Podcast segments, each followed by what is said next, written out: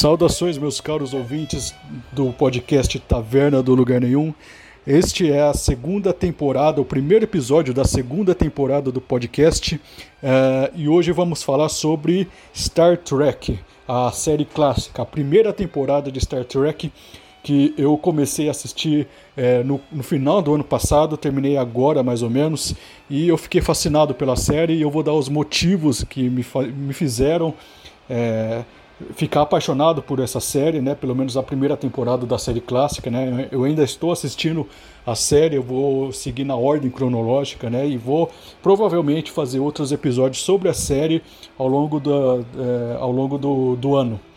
É, e bem, é, Para quem não, não conhece o podcast, esse podcast é um podcast de temas, geralmente temas culturais e filosóficos e teológicos a respeito dos temas né, que me interessam, né? especialmente nos temas que, que vão da, da cultura clássica, da alta cultura, até a cultura pop. Né?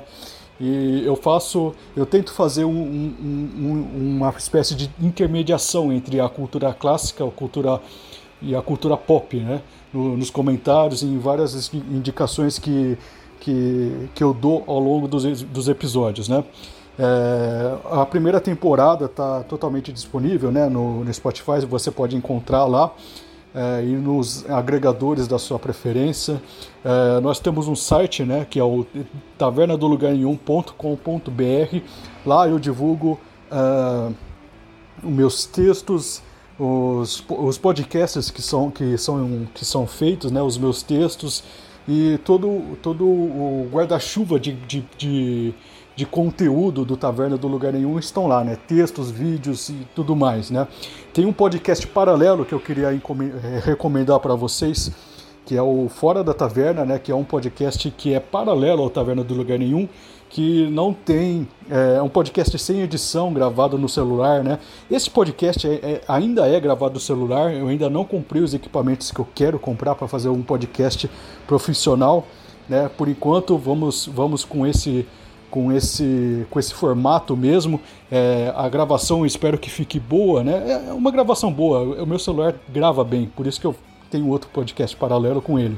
Mas enfim, a proposta do Fora da Taverna é ser um podcast mais informal, com comentários mais aleatórios, é, um pouco mais pessoal, é, sem edição, sem música de fundo, sem nada. Né?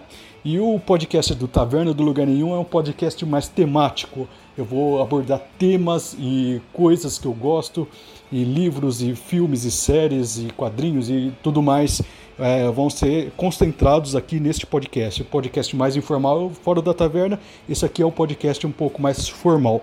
Uh, bem, é, esse podcast ele, ele tem um, um canal no Apoia-se, né? apoia.se barra taverna do lugar nenhum, caso você queira contribuir com o podcast. E também apoiamos a, o, um projeto é, voluntário chamado Projeto Tive Fome. Né? Se vocês entrarem no site tavernadolugarnenhum.com.br e rolarem né, para, para, para o rodapé do site, vocês vão encontrar lá ah, o banner né, do Projeto Tive Fome, né, que é um, um pessoal que vai toda sexta e sábado é, sai, a, sai às ruas e, e e dá auxílio para as pessoas em, em, situação de rua também e, e também é, é, contempla né, o, o, algumas famílias que estão passando por necessidade. Né? A gente faz é, entrega de cesta básica e tudo mais. Né? Então conheçam lá o projeto Tive Fome. Uh, e, bem, sem mais delongas, vamos ao que interessa, né? Star Trek, a série clássica, primeira temporada.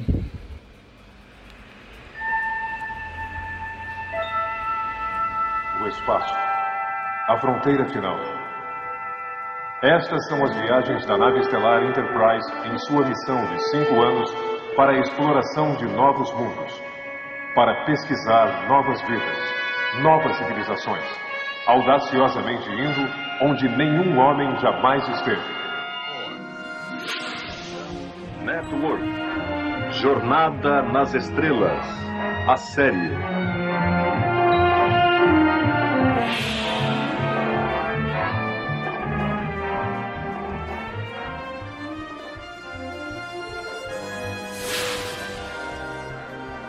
Bem, para começar, Star Trek, né, ou em português Jornada nas Estrelas, é uma space opera criada por Gene Roddenberry, que iniciou-se em 1966 na televisão e permanece até hoje em formato de séries, de livros, de paródias, de filmes, de romances, quadrinhos, jogos eletrônicos e brinquedos em geral, né? Uh, ah, para conhecer Star Trek, é, seria interessante começar conhecendo o seu criador, né, o Gene Roddenberry que é um roteirista e produtor americano com uma história muito curiosa. Uh, ele voou em 89 missões pelas Forças Aéreas durante a Segunda Guerra Mundial e depois trabalhou como piloto comercial após a guerra. Gene também trabalhou no Departamento de Polícia de Los Angeles. Né? Sua biografia é repleta de patrulhas e missões militares e isso se traduz muito na série, especialmente na figura né, do Capitão Kirk, o primeiro capitão da, no, da nave fictícia USS Enterprise, da Federação Unida dos Planetas, né? É, essa Federação Unida dos Planetas seria uma, uma espécie de projeção otimista da ONU né, num futuro distante. A, a USS Enterprise ela é ao mesmo tempo uma nave de patrulha e exploração com missão humanitária e diplomática, quanto uma máquina de guerra poderosa, é, capaz de responder a ataques e entrar em combates, né? uma, uma espécie de armada pacífica da frota estelar. As inspirações de Roddenberry não eram inicialmente ficção científica. Né?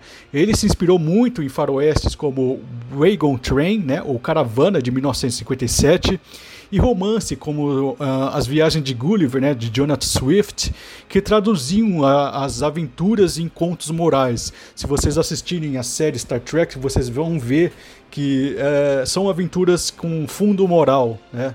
E, e cada, cada episódio é, pode ser visto separadamente, não é uma linha contínua, né? De você precisa assistir um para entender o outro, não tem nada disso, né? Bem, Star Trek, ele logo nos primeiros episódios, ele utiliza a, das viagens interplanetárias do Capitão James Kirk como desculpa para discutir uma miríade de temas como uh, predação e no contexto de sobrevivência, né, como no episódio 1, a adolescência masculina e a dificuldade do homem em formação, no episódio 2, a tragédia do homem que, que toma o lugar de Deus e dá o Nietzscheano salto para além da compaixão, né, no episódio 3, loucura e perda de personalidade no episódio 4, a necessidade de domar no nosso lado animal, do nosso lado animal e nunca fingir que ele não existe, né, no, no episódio 5. Isso tudo só para ficar nos primeiros cinco episódios, né? Você vê que tem uma, uma grande é, quantidade de temas sendo abordados paralelamente nos episódios, né? Além de questões atemporais, Star Trek serve como uma alegoria de conflitos contemporâneos, né, sub, é, se debruçando no conflito de questões como guerra e paz, lealdade e submissão, uh, autoridade e autoritarismo, além de temas como imperialismo, economia, racismo, existencialismo, religião, coragem, disciplina direitos humanos e tecnologia. Então, uh, Star Trek ap apresenta esses temas ao longo dos seus episódios, né, de forma é, muitas vezes metafórica ou, ou com alegorias e acaba sendo um, um, um show da, de TV bastante complexo e, e, bastante e bastante profundo para o material pop, né? Bem, seria interessante é, analisar também o que os personagens de Star Trek representam. É, eles representam um potencial evoluído de tecnologia e altruísmo. Eles dão vazão a estas questões ao longo dos episódios. Star Trek representa uma utopia futurista onde a humanidade se tornou uma cultura unificada, internacionalista, tecnologicamente avançada, pacífica e sem muitas nuances culturais distintas. Alguns dizem que a, que a série Star Trek seria uma espécie de para, universo paralelo onde o comunismo deu certo. Para o bem ou para o mal, a USS Enterprise é o símbolo do multiculturalismo em sua última etapa, o monoculturalismo. Todas as nuances nacionais se dissolvem naquela nave e se dissolveram na Terra. Isso trouxe muitos benefícios à humanidade, como a paz, mas um tédio existencial quase absoluto. Tanto que, que a motivação da exploração da USS Enterprise em outros planetas, em outras galáxias, nunca foi muito bem explicada. Não é apenas uma necessidade de entender, mas de ver algo diferente, algo que já não existe mais na Terra, que são culturas distintas, tradições milenares distintas, etc.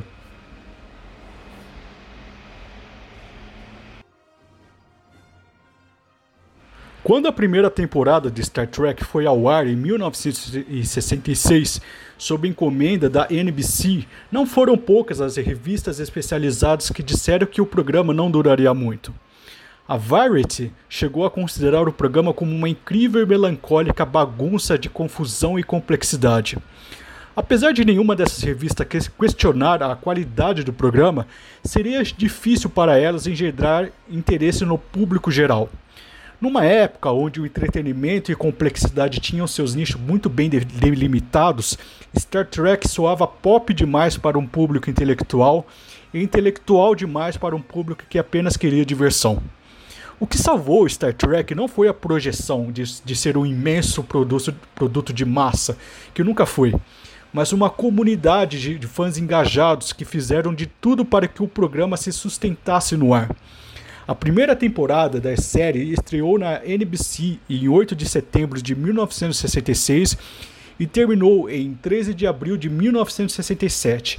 Constitui em 29 episódios e apresenta William Shatner como Capitão James Kirk, Leonard Nimoy como Spock e DeForest Kelley como Leonard McCoy. Existem vários episódios excelentes nessa série. No entanto, eu vou destacar aqui os 10 episódios que vão fazer você também virar fã dessa série, tal como eu. O primeiro episódio que eu queria indicar é o episódio número 3, Where No Man Has Gone Before, ou em português, Onde Nenhum Homem Jamais Esteve.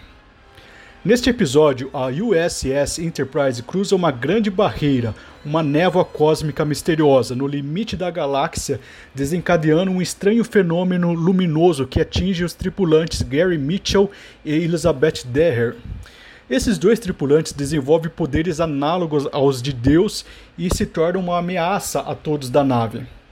Este estranho episódio foi escrito por Samuel F. Phillips dirigi, foi dirigido por James Goldstone e filmado em, junho de, em julho de 1965.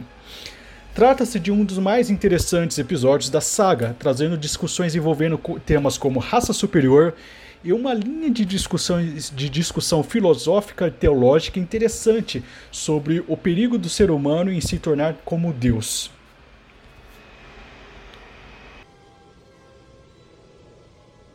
Precisa me ajudar. Antes que seja tarde. O que ele está fazendo é certo. Para ele e para mim. E para a humanidade. Ainda é humana. Não, Ao menos eu... em parte você é. Ou não estaria aqui falando comigo. A Terra é mesmo insignificante. Logo chegaremos onde a humanidade, para alcançar, precisaria de milhões de anos. E o que Mitchell aprenderá chegando lá? Ele saberá o que fazer com o poder? Ele alcançará a sabedoria? Por favor, volte enquanto pode. Você o ouviu debochar da compaixão? Acima de tudo, um Deus precisa de compaixão!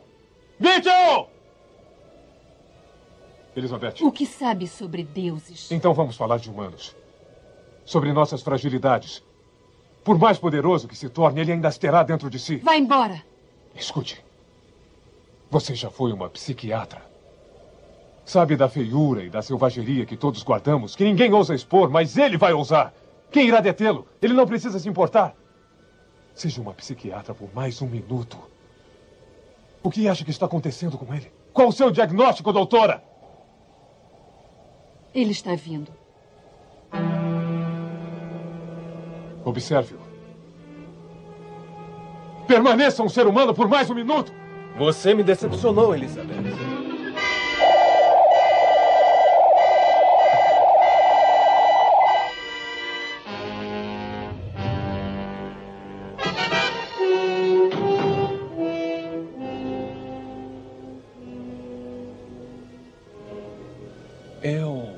Andei considerando a morte de um velho amigo.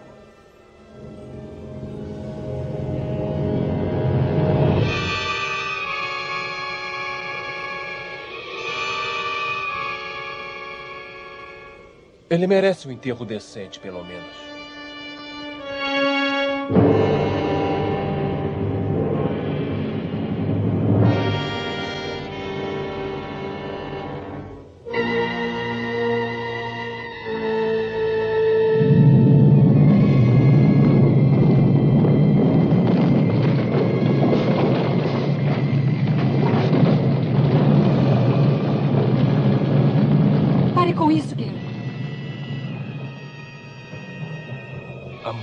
Moralidade é para os homens, não deuses.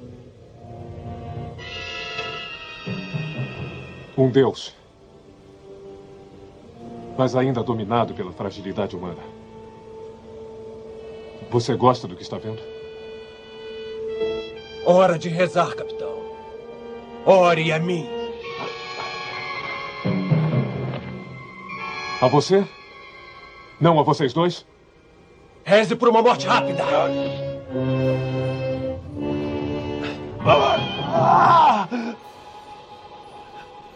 Só haverá um de vocês no final.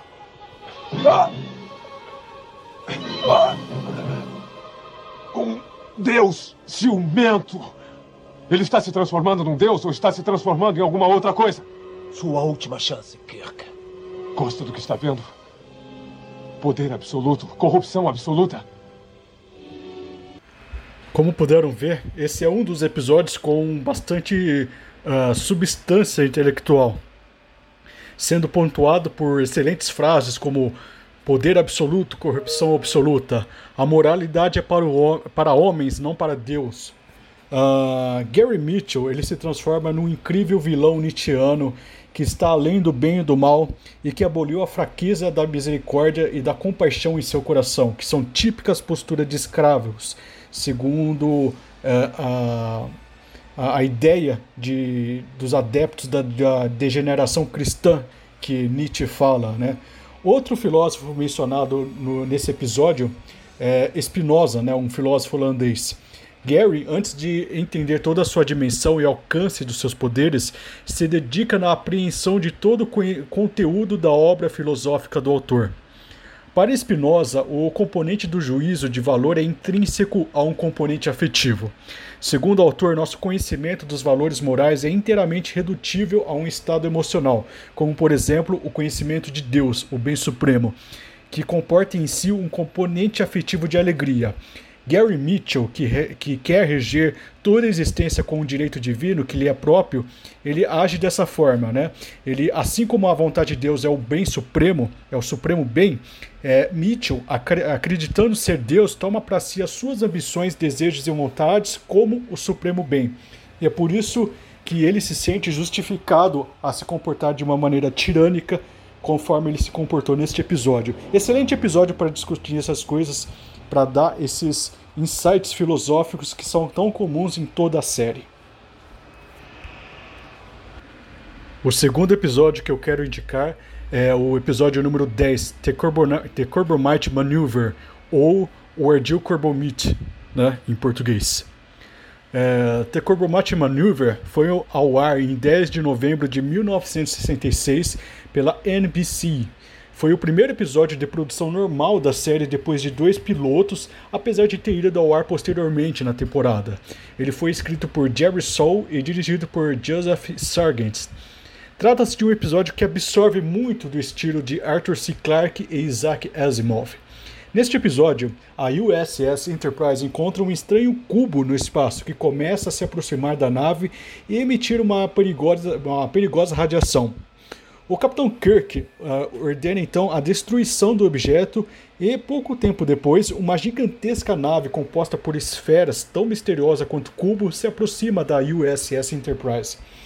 O comandante dessa nave se identifica como Balok.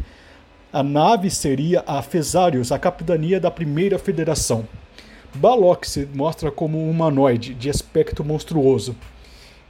É, ele ignora as saudações de Kirk e seu apelo de paz, anunciando a, a intenção de destruir a USS Enterprise por invadir o território da Primeira Federação e destruir o demarcador da fronteira, que seria aquele cubo. Uh, Balok informa que eles têm 10 minutos para orar para os seus respectivos deuses antes da, de da destruição.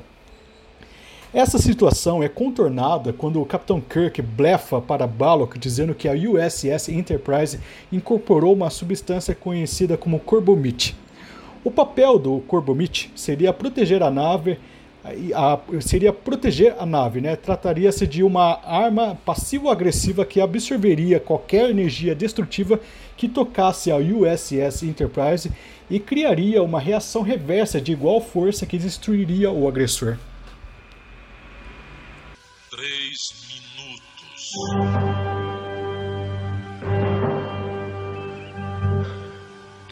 Está bem, doutor.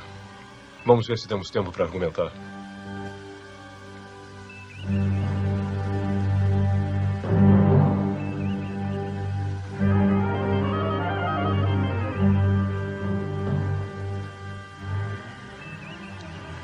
Não é xadrez, Sr. Spock. Poker. Conhece o jogo? Nave a nave. Frequência de saudação aberta. Aqui é o capitão da Enterprise. Nosso respeito por outras formas de vida nos obriga a transmitir este aviso. Um tópico de informação crítico nunca foi incorporado aos bancos de memória de nenhuma nave terrestre.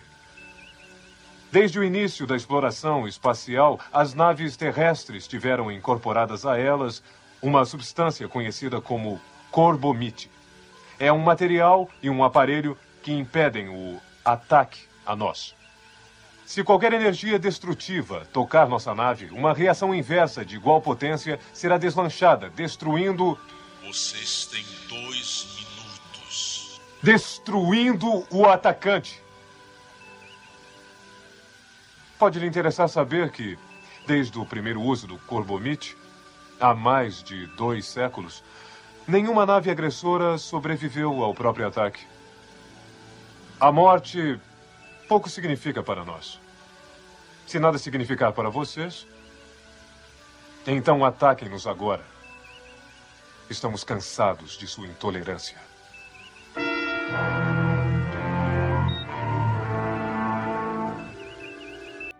Bem, como vocês podem ter percebido, é, esse tal de Corbomite ele nunca existiu. Ele foi uma jogada, um blefe do Capitão Kirk, como se estivesse jogando poker, né, com o seu inimigo, o Balok. É interessante notar que existe um embate entre Kirk e Spock a respeito das diferenças entre é, o poker e o xadrez. Né? O Spock é um exímio jogador de xadrez e o Capitão Kirk é um exímio de jogador de poker, né? E isso diz muito sobre a, a, natureza de ambos, né? O xadrez ele é um jogo de regras claras e definidas que podem ser determinadas matematicamente. Para quem não conhece o, o, personagem Spock, ele é um ser é, é, essencialmente lógico. O poker, por sua vez, que é o domínio né, do Capitão Kirk, ele se, vale, ele se vale muito mais das probabilidades e manipulações, sendo um jogo muito mais suscetível a blefes, trapaças e pecados, além de aceitar a imprevisibilidade dos acontecimentos aleatórios da própria sorte, que por si admite certa parcela de, de, de caos ou mistério. O Kirk, o Capitão Kirk, ele é justo, mas ele é plenamente humano. Está sempre suscetível à queda, à mancha do pecado original e à possibilidade de falha. Existe uma, sempre uma sombra de dubiedade, raiva, loucura e desespero que o acompanha. Exatamente por isso que Kirk, não Spock, é o capitão da USS Enterprise. Ele comanda homens, e homens são muito mais é, do que matemáticos ou lógicos. É, nesse, nesse aspecto, é, eu, posso, eu posso supor que Chesterton, o D.K. Chesterton, né, que eu já falo tanto aqui nesse podcast, ele ia, iria adorar Star Trek, né? Em Ortodoxia, ele, ele, entre outras coisas, né, ele escreve um mini ensaio de ficção científica Star Trekiana, onde imaginou um, uma espécie de é, alienígena matemático da Lua examinando o nosso corpo e tentando entender quem somos, né? É, esse exame ele vai, ele vai vendo que nós temos é, dois olhos, né, um do lado esquerdo, outro do lado direito. Nós temos duas orelhas, um do lado esquerdo e o outro do lado direito, dois, dois, dois braços, né, é, um do lado esquerdo, outro do lado direito, né. Ele poderia supor que nós somos seres totalmente simétricos, né. No entanto, na hora dele examinar o coração ele vai perceber que o nosso coração não é, não segue essa lógica. Ele não, ele não tem um coração do lado direito e outro do lado esquerdo. Ele é um coração apenas levemente é, deslocado para a esquerda. Isso significa, na visão do Chesterton, uma espécie de, de, de interferência divina, uma espécie de humor divino na, na, na hora de compor a nossa, o, o nosso, o nosso corpo, né? É uma mensagem de Deus para dizer que nós somos muito mais do que lógicos. Se a gente, a gente tem um coração levemente, eh, levemente para a esquerda, isso seria um, um sinal de que somos é muito mais do que matemáticos, né? E é exatamente por causa disso que o Capitão Kirk, não Spock, né? O Capitão Kirk que ele, ele não é apenas lógico, né? Ele é ele, ele tem um, um senso lógico, ele tem ele tem a lógica como todo ser humano tem, como todo ser humano inteligente tem, mas ele não é só isso. Ele não é só isso como como por exemplo o Spock, né? E é exatamente por isso que ele que ele é o capitão da, da nave, não o Spock, e é exatamente por isso que eles saíram dessa situação o Capitão Kirk ele é capaz de blefe, ele é capaz de, de vencer o inimigo blefando. Ele é um jogador de pôquer, né? É, além de ser um dos melhores episódios de toda a série, ele funciona excepcionalmente bem como uma introdução ao conceito de Star Trek, né? dos tropos narrativos até a lógica da narrativa. É, e esse episódio, o Ardil Corbomite, ele é um tijolo sobre o qual os, até os episódios posteriores eles são fundados, né? Então, excelente episódio. Eu recomendaria, inclusive, é, as pessoas começarem por ele. É um excelente episódio de introdução. Os próximos episódios que eu queria indicar são os episódios 11 e 12, The Menagerie, ou em português, A Coleção. Uh, Trata-se de um único episódio que é dividido em duas partes, né? O episódio 11 e o episódio 12 e ambos foram lançados em novembro de no... 1966 né, pela NBC. Neste episódio, Spock comete um motim na USS Enterprise para levar Christopher Pike, seu ex-comandante, de volta para o planeta proibido Talos 4. Nós acabamos descobrindo ao longo do episódio que anos antes Pike e Spock visitaram o planeta onde Pike sofreu uma mutação horrível ele ficou bastante debilitado, só com as funções motoras básicas, com, aliás, com todas as funções motoras básicas é, paralisadas. Ele só mexe, ele só se comunica através de piscadelas e uma luz que tem. Ele está todo preso numa máquina. Então, é, o Spock deixou esse capitão assim, ele está tentando voltar e para que o, o, o seu comandante, seu ex-comandante seja curado. Este episódio é uma manobra de remanejamento de um outro episódio não lançado chamado The Cage, que seria o primeiro programa piloto da série, recusado pela NBC. E ele aprofunda nuances de misericórdia e lealdade do Spock dentro dos ditames da sua própria lógica imperativa. Trata-se de um dos melhores episódios de personagens de toda a série em 1967, esse episódio ele venceu o Hugo Award, que é um prêmio que é entregue anualmente para os melhores trabalhos e realizações de fantasia ou ficção científica do ano anterior. E ele ganhou na categoria de melhor apresentação dramática. O único episódio da série a vencer o, o tal prêmio foi outro episódio da, da série, né, o, é, chamado The City of the Edge Forever, né, que seria o penúltimo episódio da primeira temporada, do qual eu vou comentar também que é o meu, o meu episódio favorito. É, esse episódio, esse episódio que são divididos em dois, né, um 11 e o 12, ele é o segundo meu episódio, meu segundo episódio favorito, e ele explora as vantagens de se viver numa ilusão gratificante de em vista de uma realidade terrível, né? O Spock ele está tentando entrar em contato com alguns seres que que, que podem mexer na, na, na mente da pessoa e, e fazer com que ela viva uma realidade, ao menos na, dentro da cabeça dela mais confortável, onde ela possa se locomover, é, onde ela possa andar. E, e ela não anda de fato, mas dentro da cabeça dela, ela, ela, é uma, ela consegue ter esse prazer que foi, que foi perdido, né? É uma fantasia. E é um episódio lindíssimo, né? Ele antecipa décadas de tudo aquilo que seria mostrado em séries como Black Mirror, especialmente aquele famoso episódio San Junipero, né?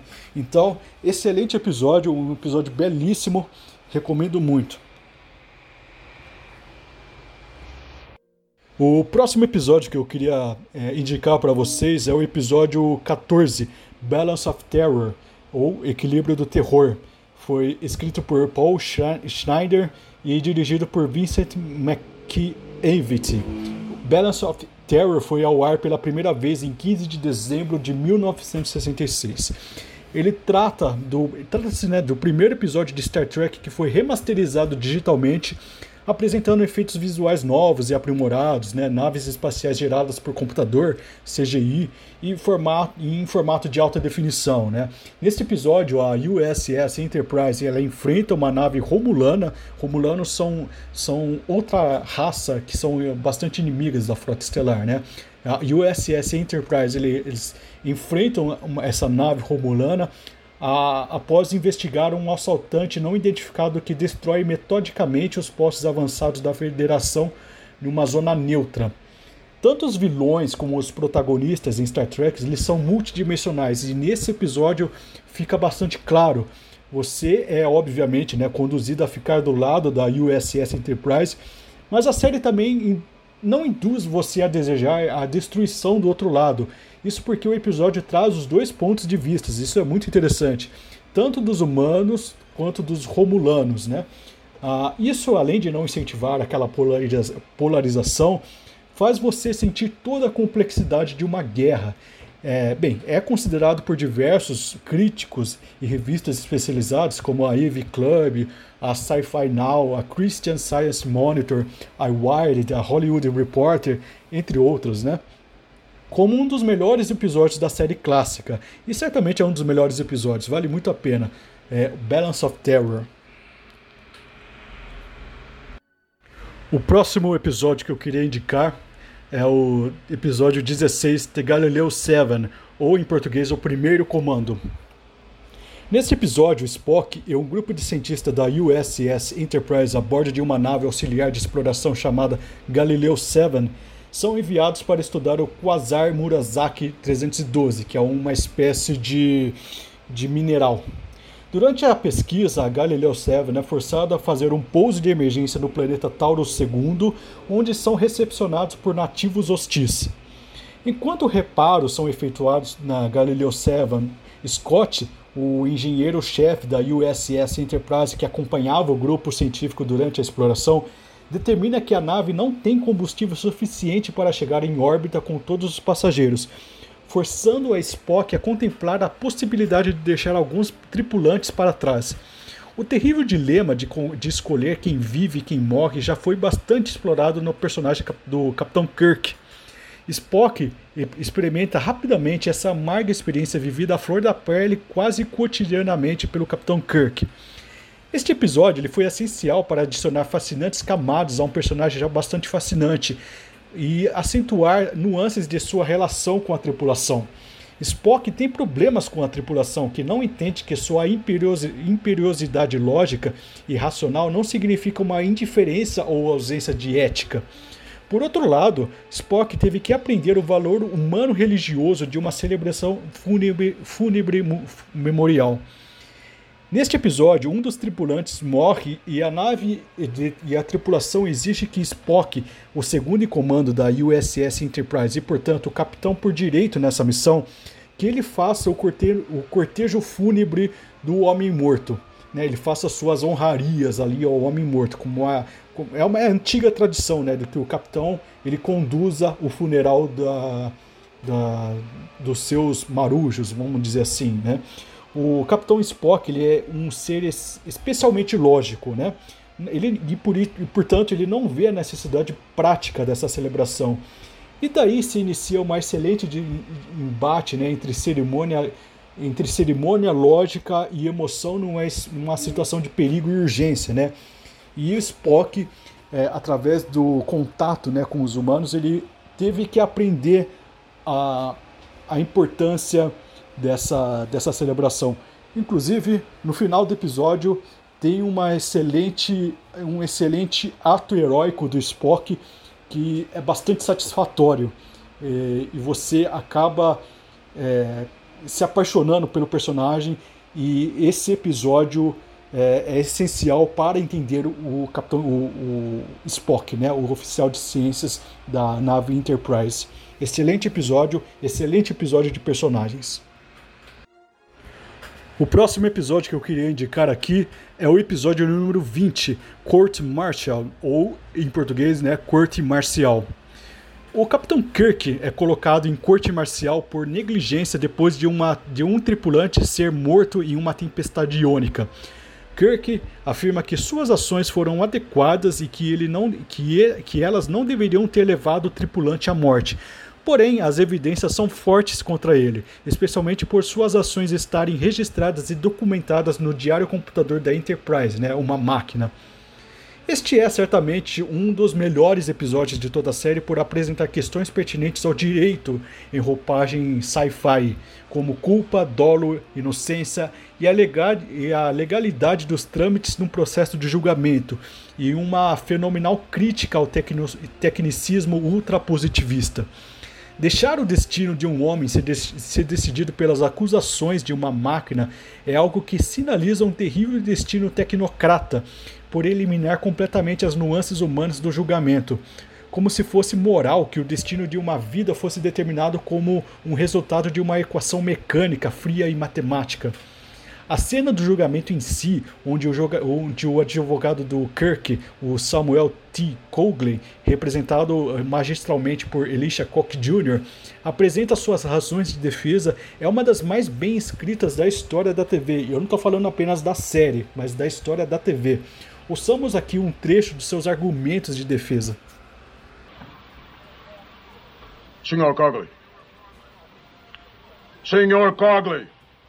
Senhor, novas evidências chegaram ao meu conhecimento e eu pediria à corte que permitisse. Protesto! Um membro da defesa já encerrou o seu caso. De que natureza é essa evidência? Eu não posso dizer, tenho que mostrá-la. O Sr. Cogley é bem conhecido por ser teatral. Salvar a carreira de um homem inocente é ser teatral? A defesa queira dirigir-se à banca, por favor. Com prazer, senhor. Agora tenho algo humano de que falar. Direitos, senhor. Direitos humanos. A Bíblia, o Código de Hammurabi e de Justiniano. A Magna Carta, a Constituição dos Estados Unidos, a Declaração Fundamental das Colônias Marcianas, os Estatutos de Alfa 3.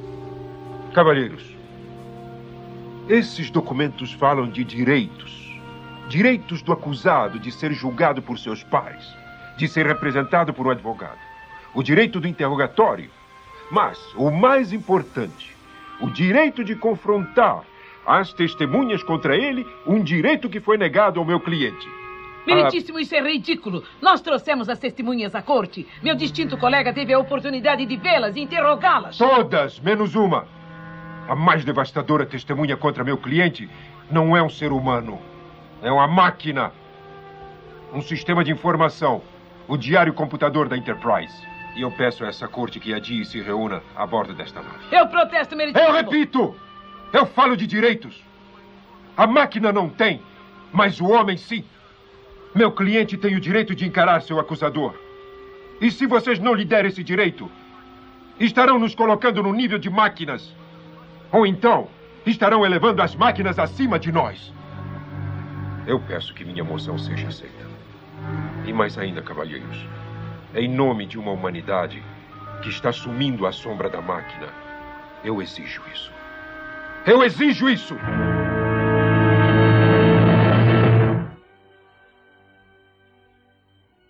Uh, o próximo episódio que eu queria indicar é o episódio número 23, Taste of Armageddon, ou em português, Um Gosto do Armagedon. Uh, o Taste of Armageddon é um episódio bastante criativo, escrito por Robert Hanner, Jenny L. Kuhn e dirigido por Joseph Pevney. Uh, nesse episódio, a tripulação da USS Enterprise visita um planeta envolvido em uma guerra totalmente simulada por computador, com um planeta vizinho, onde as, as vítimas dessa, dessa guerra, né, é, incluindo a, tri a, tripulação da Enterprise, que são vitimadas, elas são supostamente reais, como se fosse um, um grande jogo de batalha naval. Imagine que você tá.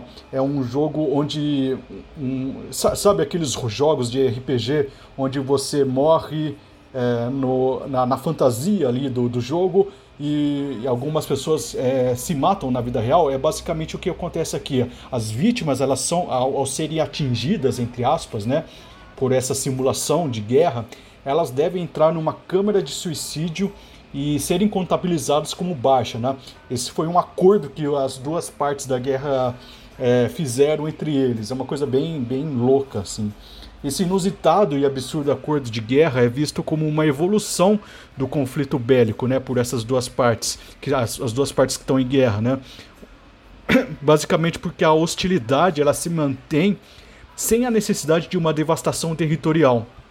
Ou seja, temos uma situação conflituosa contornado, contornando o horror de uma guerra de uma maneira asséptica, onde as baixas elas são dadas sem destroços, sem desmembramento, sem sangue. Né? Uh, à primeira vista parece uma ótima ideia, né? mas é, o Capitão Kirk lá, ele convence do contrário, né? Porque isso significou a duração de uma guerra por mais de 500 anos, sem nenhum sinal é, né, de conciliação, de trégua ou de acordo. A conclusão é sensacional, né? É, nós só damos valor à paz pois sabemos o valor destrutivo de uma guerra. Em suma, né, precisamos sentir o, o conforme o episódio diz, né, no seu título, o gosto do Armagedon para entendermos a paz. O próximo episódio que eu gostaria de indicar para vocês é o episódio número 25, The Devil in the Dark, ou em português, O Demônio da Escuridão. Este episódio foi escrito pelo produtor executivo da série, o Jenny L. Kuhn, e foi dirigido, né, como a maioria dos episódios da série são, pelo Joseph Pevney. Né? Nesse, é, nesse episódio, a USS Enterprise ela é enviada para uma colônia mineradora no planeta Janus 6 para investigar informes de uma estranha criatura que recentemente destruiu uh, os equipamentos né, dessa mineradora e matou 50 mineiros né, com uma poderosa substância corrosiva.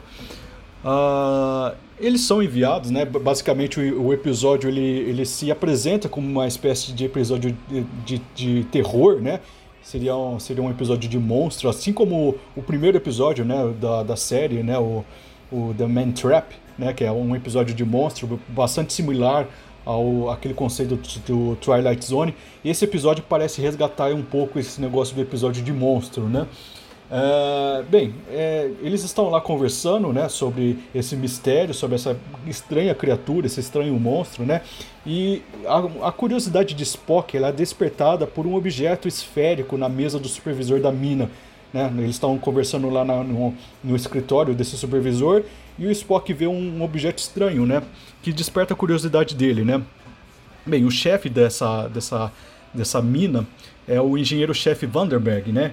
E ele diz se tratar de um dos milhares de nódulos de silício encontrados nos níveis recém-abertos da mina, né? Porém, esse, esse, esses nódulos de silício não têm nenhum valor comercial, né? Eles colocam lá apenas para, para enfeite né, da sala. Uh, e esses nódulos de silício seriam, na verdade, os ovos da criatura, né, dessa criatura única que no decorrer do episódio a gente fica sabendo que se tratar de um, de um ser consciente, inteligente, assustado, que apenas estava tentando se proteger e garantir, e garantir né, a segurança da sua prole. Tudo nesse episódio, até o derradeiro descortinamento temático, é, caminha para ser, um, como eu disse, né, um, um típico episódio de monstro algo que beira o, o, terror e o mistério, né? Mais uma vez remetendo à série do, do, Twilight Zone, tal como o primeiro episódio, como eu mencionei, né? O The Man Trap. Uh, no entanto, esse, esse excelente episódio ele se mostra no final de tudo uma interessante exposição de ficção científica, primeiro nos mostrando uma criatura viva com base em silício, não carbono. Isso aí foi uma descoberta do, do Spock, né? E esse ser, ele tem um, é um ser com consciência e, e, é um ser que está em estado de agonia. Ele é capaz de, de, de tristezas, ele é capaz de elucubrações sobre a morte e sobre a finitude, coisas que, né, que são também descobertas pelo Spock através das suas técnicas vulcânicas, vulcanas, né, de leitura mental.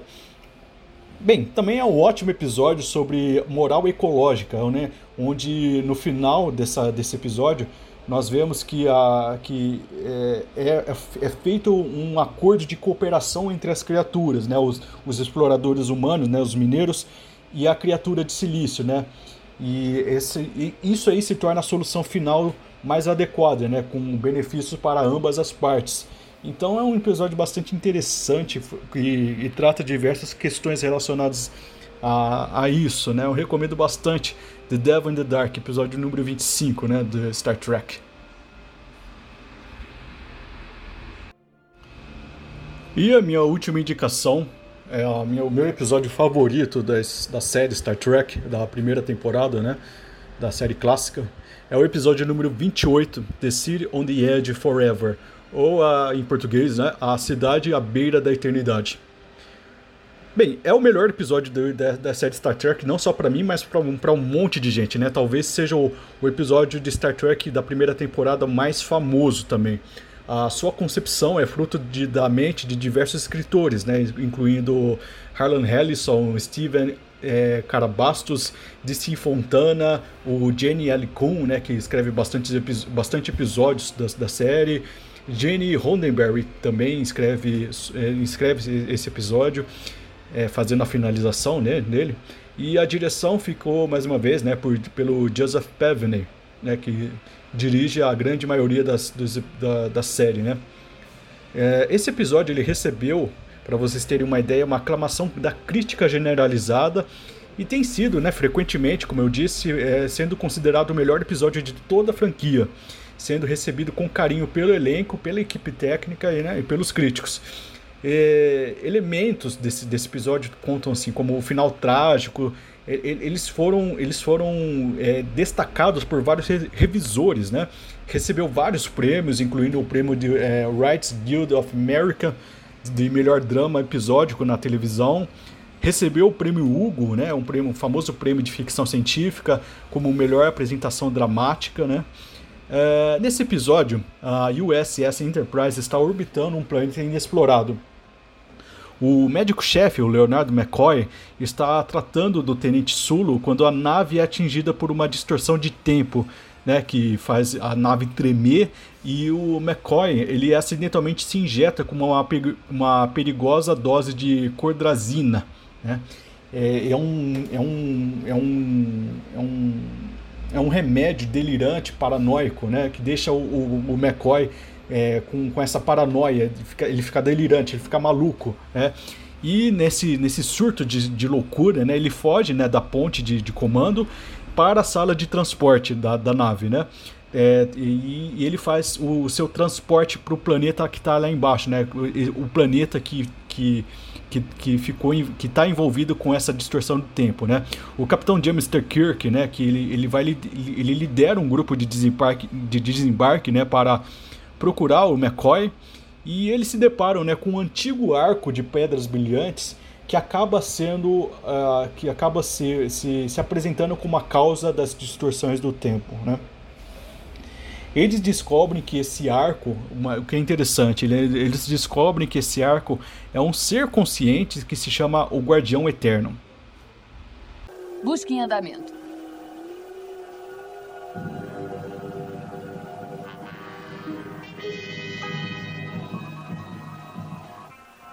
potência incrível. Não pode ser máquina no nosso nível mecânico. Então o que é? Uma pergunta. Antes que seu sol explodisse, e muito antes que sua raça nascesse, eu tenho esperado uma pergunta.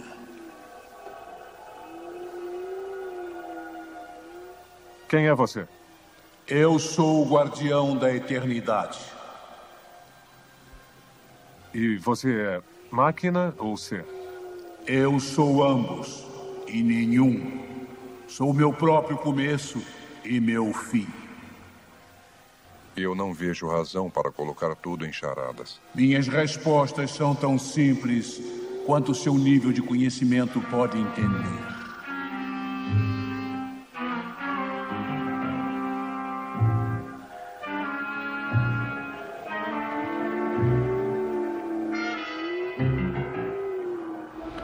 Esse, esse guardião, esse guardião eterno, ele explica que tem a capacidade de criar portais para qualquer tempo e lugar e mostra é, para provar isso aí, ele vai e mostra um, ao grupo, né, ao grupo de busca, é, as imagens históricas da Terra. Ele, ele, ele dá um, ele faz um, uma apresentação do seu, do seu poder, né, ali na frente deles. Enquanto o Spock, né, que, que é um cara bastante curioso, ele vai e grava as imagens históricas da Terra para uma futura pesquisa pessoal que ele tem, ele é um, um, um, um comandante de ciências, né? Então, ele basicamente, toda a oportunidade que ele tem de registrar coisas, ele vai e registra.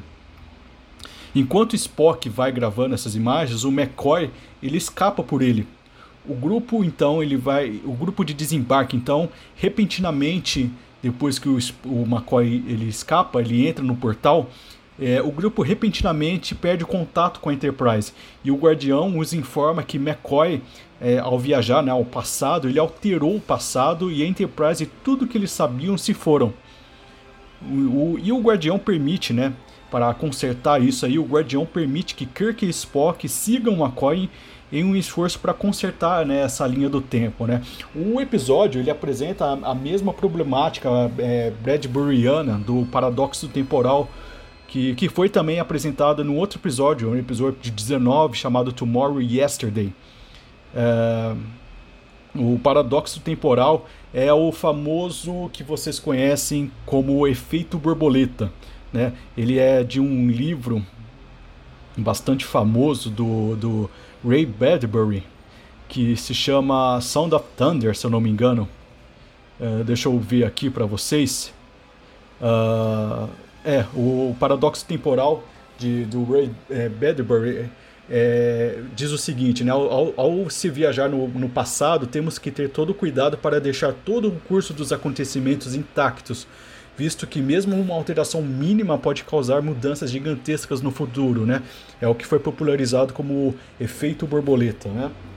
É, isso é uma problemática, a problemática do paradoxo temporal apresentada né, no, no livro Sound of Thunder, do Ray Bradbury, que é um escritor de ficção científica bastante conhecido, né? É, no entanto, esse episódio apresenta pontuações extremamente mais dramáticas e consequências brutalmente mais trágicas né, que o episódio que eu mencionei, né, o Tomorrow Yesterday, Tomorrow is Yesterday, do episódio 19 né, de Star Trek.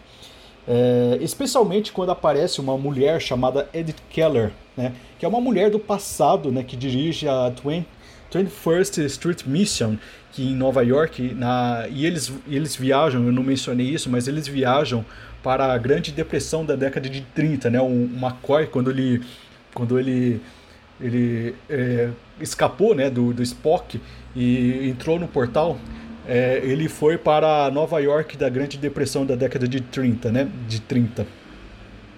E, bem, é, essa Edith Keller é, um, é uma mulher que é, se, se mostra né, bastante fascinante, né, inteligente, bastante curiosa e ela cativa bastante o, o Capitão Kirk, né? Que, e ele fica apaixonado por ela. O problema é o seguinte, né? Eles descobrem que essa mulher, num futuro bem próximo ao, ao, ao que eles estão, ela deveria morrer num acidente de carro e que eles não poderiam impedir isso, né? Lembra que eu falei da, da, da, da problemática do paradoxo temporal é, é, Bradburyano? É, eles não poderiam interferir nesse destino dela, né? Pois isso aí é, mudaria o curso da história e o curso da história, né? É, ele seria maculado e eles não poderiam nem mesmo voltar ao seu tempo normal, né? Porque a história, é, nenhuma alteração da história poderia ser feita, né? A, nenhuma é, alteração mínima da história poderia ser feita. Então todo o drama de Kirk com uma liderança de grande, de grande, de uma grande frota estelar, né, é, responsável pela decisão de vida e morte, né, que também foi bastante pontuado e discutida num outro episódio excelente, né, chamado é, The, Conscience of, The Conscience of King, né, o episódio 13. Aqui é bastante sentido, aqui é bastante enfatizado, né? Esse episódio é uma verdadeira, uma verdadeira obra de arte da televisão, né? E merece toda a reputação que, que ele tem. Bem, era isso que eu queria falar sobre Star Trek, a, a primeira temporada da série clássica, né? É, falar também sobre os, os episódios que eu mais gostei e, e justificar porque eu gostei tanto dessa série, né? Pelo menos a primeira temporada da série clássica. Eu estou assistindo agora no, nesse exato momento, né? No, é, enquanto eu termino de gravar esse podcast, a segunda temporada da série clássica é, não tá tão boa quanto a primeira, pelo que eu tô vendo, mas ainda assim tem grandes, tem grandes episódios, tem, tem episódios geniais nessa série também, nessa, nessa segunda temporada. E posteriormente eu vou fazer um, um, um episódio do Taverna do Lugar Nenhum a respeito da segunda temporada e dar minhas impressões e fazer nesse, nesse mesmo formato que eu fiz esse podcast. Bem, não se esqueçam né, de acessar o site www. Eu nem sei porque eu falo www, né? Enfim, o taverna do lugar nenhum.com.br. É, eu acho que eu tô ficando muito velho para falar www. Acessem lá, é, taverna do lugar nenhum.com.br. É, considere né, ajudar o, no, o, a produção do conteúdo do Taverna do Lugar Nenhum através do apoia, apoia-se, né? apoia.se barra Taverna do Lugar Nenhum. É, considerem ajuda também ao projeto Tive Fome, né? Se vocês entrarem lá no site do Taverna do Lugar Nenhum e forem no rodapé, vão lá ver o banner né, do projeto Tive Fome. E, enfim, para fechar esse podcast, eu queria terminar com uma música chamada Highly Illogical. É, eu achei essa música é, num disco chamado Spaced Out The Best of Leonard Nimoy e William Shatner. Leonard Nimoy, para quem não sabe, é o Spock e William Shatner é o ator que faz né, o, o Capitão Kirk. É...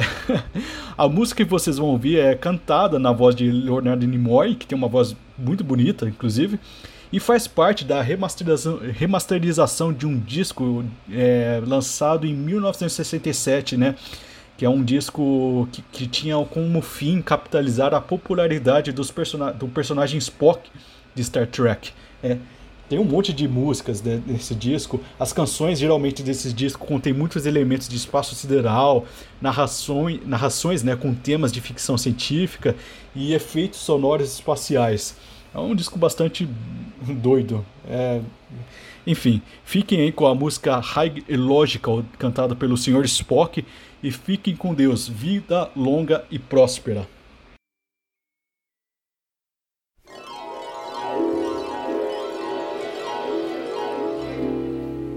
From far beyond the galaxies, I've journeyed to this place to study the behavior patterns of the human race.